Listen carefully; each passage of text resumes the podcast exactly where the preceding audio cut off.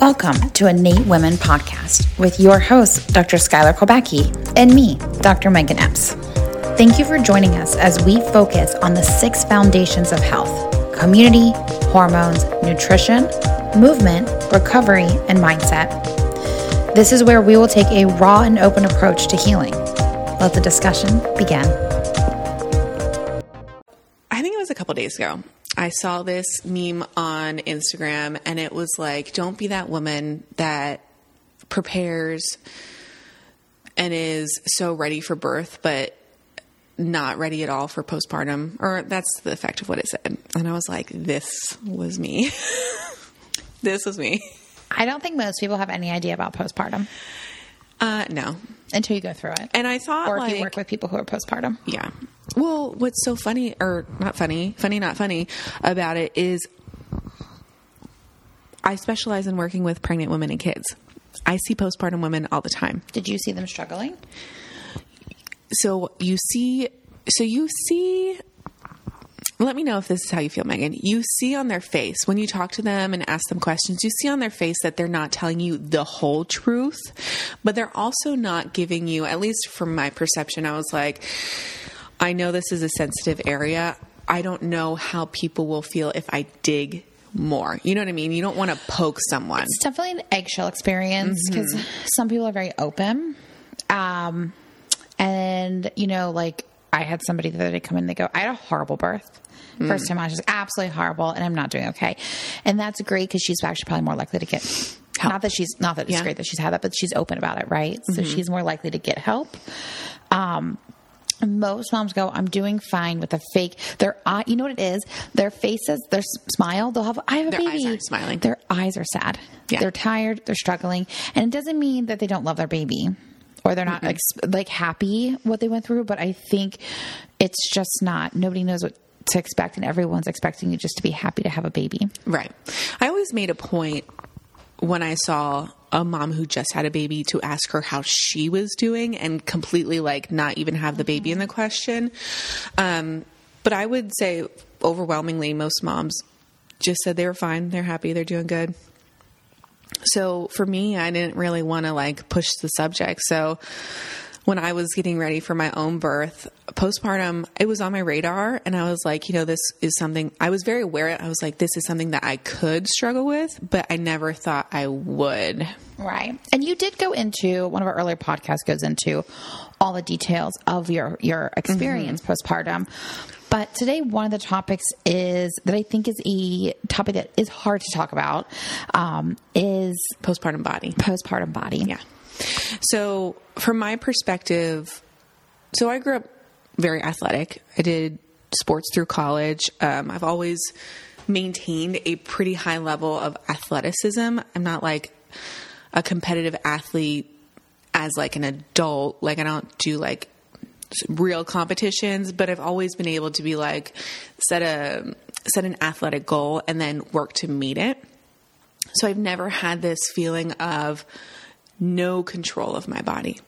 And in my postpartum experience with my body, it was very much 100% loss of control. Loss of control of how I felt, my own physical strength, my healing mm, speed and process, and then also how my body looked. Which one do you want to tackle first on that? Well, I would say probably the biggest focus that women have postpartum is how their bodies look. Or that's the one that's most Well, there's there's so much pressure on on weight in general. And there's also mm-hmm. you're treated better if you look nice.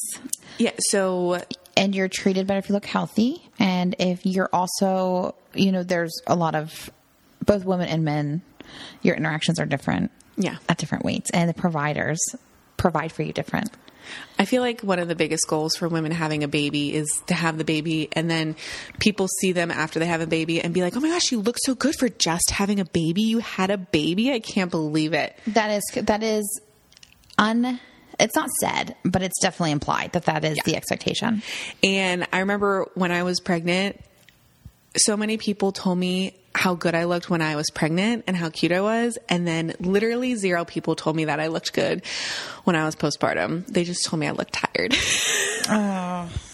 so I was like, wow, I must really look like shit. Um, and it was just, it was hard for me because, like I said, there was a complete loss of control with my body.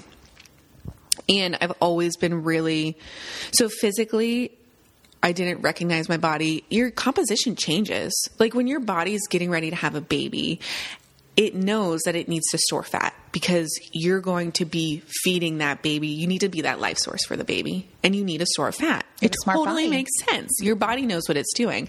But if you're someone who's used to being a little on the muscular side and all of a sudden you're like, thighs are like twice the size they were before, your ass is huge, and then you're like squishy, you're like, this is it just feels weird. It doesn't feel like your body, is kind of what it felt like to me. I was like, this isn't, I don't feel like it's just so foreign. Like I didn't even feel like I was in my body.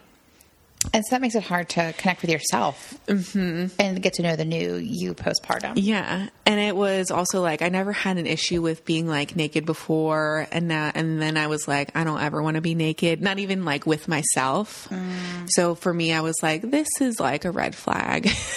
Yeah. and it's definitely getting better. I mean, now I am nine, almost 10 months postpartum. Megan and I were talking, and I was saying, I just now feel like physically I can do the things that I did uh, pre pregnancy, um, like on a physical level, like with workout intensity and everything like that. So I'm starting to feel like I'm having a bit of that control back or like just feeling like myself again. My body still doesn't look like it did pre pregnancy. I don't know that it ever will, but I am coming to terms with more, you know, that's okay. My husband still loves, like, he still thinks I look great. And honestly, like, I don't think men are as detail oriented. I don't think they care as much.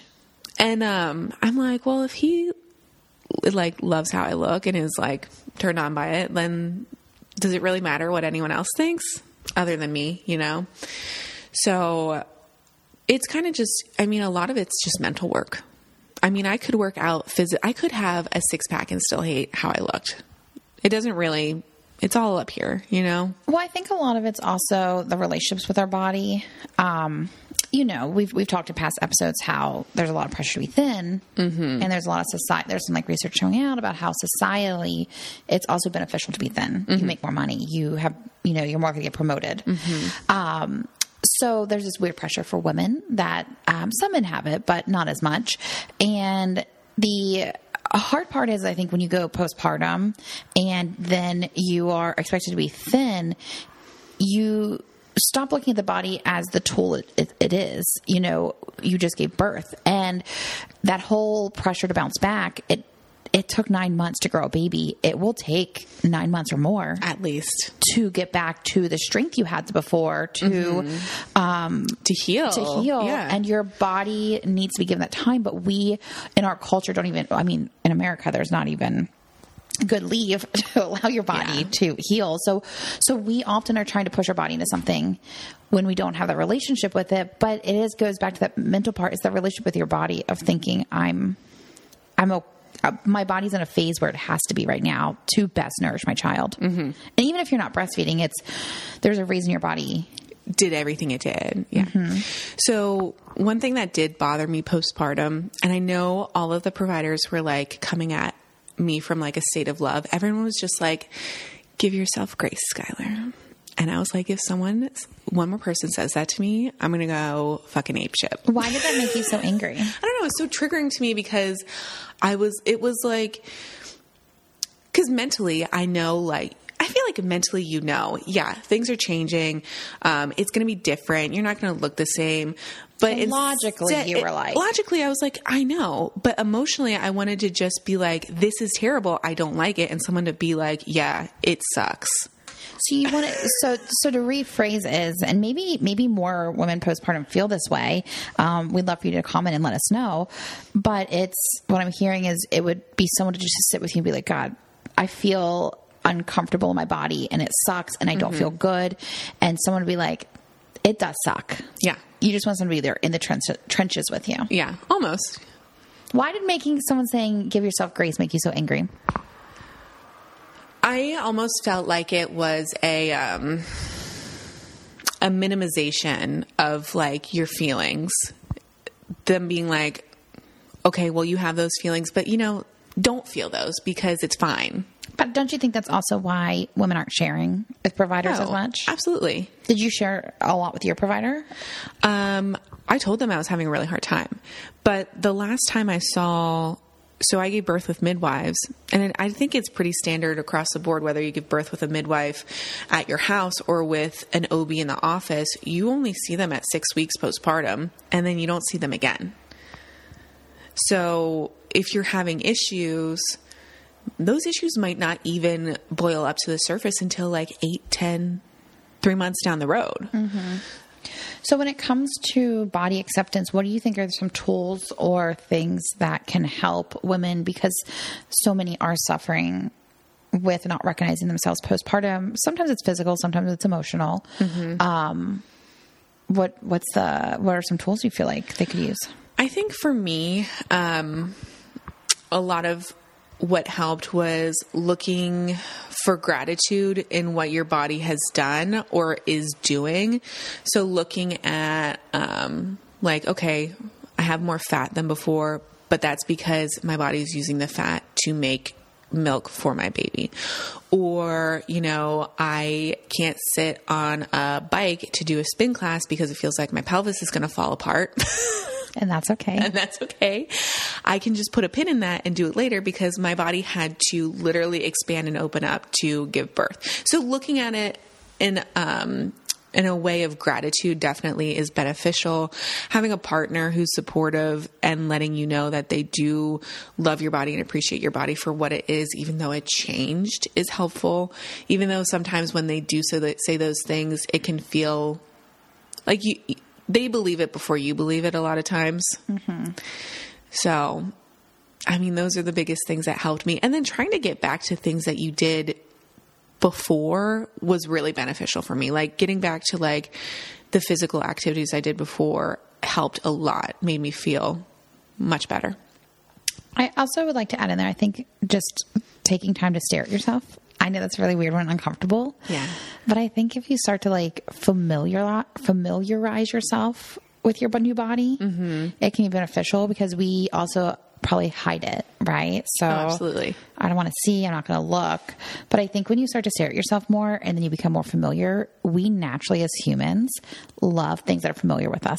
Mm-hmm. So things that you see every day, you naturally like more.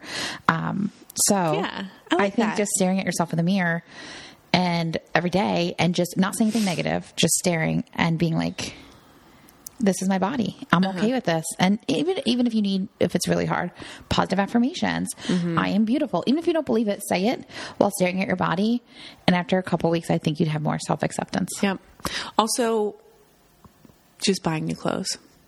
Oh yeah, don't try and squeeze into the old jeans. it's you're not going to feel better um, and you can say to yourself those will fit again someday but today i'm going to go to the store and find something that makes me feel great today And the size doesn't matter. All the stores And are the different anyway. matter. yeah um, but that helps a lot when because for i would say for like four months i was like well Carrick, i'm not going to buy any clothes because like i want to wear the clothes that i have i love i have a great closet i love my clothes You love beautiful things. I love beautiful things. And I was like, I don't want to spend the money for new stuff when I like the stuff that I have. Um, but it eventually got to a point where I was just like literally wearing like a big baggy sweatshirt or a big baggy t shirt and leggings all day. And that's fine most of the time. But if you're like, you want to go out to dinner with your like husband or anything, and that's all you have to wear, you just feel yucky. Yeah. And and honestly, going and getting something really beautiful that fits you, it there is something about that. helps It really does. yeah. So if you have the means, I would recommend mm-hmm. getting something that you feel stunning in. and And, it that you doesn't like. have to be something brand new. I mean, nowadays, like you could go to a thrift store and find something good. I just did thrifting not too long ago, and it was like I have some of the cutest things. Yeah. I get compliments on all the time, and I was like, "It's thrifted." So it doesn't have to be expensive. But yeah, I would say those are probably the things that helped me out the most. But I would also like, I mean, I do think slowly it's becoming more of like, let's be real and authentic about our experiences. and less of, um, I had a baby two weeks ago and now I'm running a marathon. Look at how thin I am. Yeah. And if you do that, that's fine. But Well, actually, probably not. well, maybe not a marathon, not two months. But um, if you are somebody who did bounce back quickly, there's other. Nobody goes through postpartum, I think, without challenges. So you might not have the body challenges, but there might be something else going on, um, emotional or connecting with other women who have also gone through what you've gone through. Um, a lot of people, you're not alone, mm-hmm. and I think that's important. Yeah. But so hopefully this helps start a conversation with other women, other moms that had experiences or struggles similar to me, or if yours is completely different, at least try and like do your best to be open about it, share if you feel comfortable with it, because I do think that is really beneficial. Hearing from other moms their experiences, because that's something I would have appreciated before because I felt like I was kind of blindsided. How can people connect with us if they are listening and feel like they relate? if you're listening and you feel like you connect to this message or want to join a community that has this this feeling of um, you know openness and authenticity. Uh, we are at innatewomen.com we're at innate women on facebook and instagram. We have a private community for women um, in these stages of their lives. And you can join um, it's open to any woman who feels that they would be a good fit. And we'd love to have you there.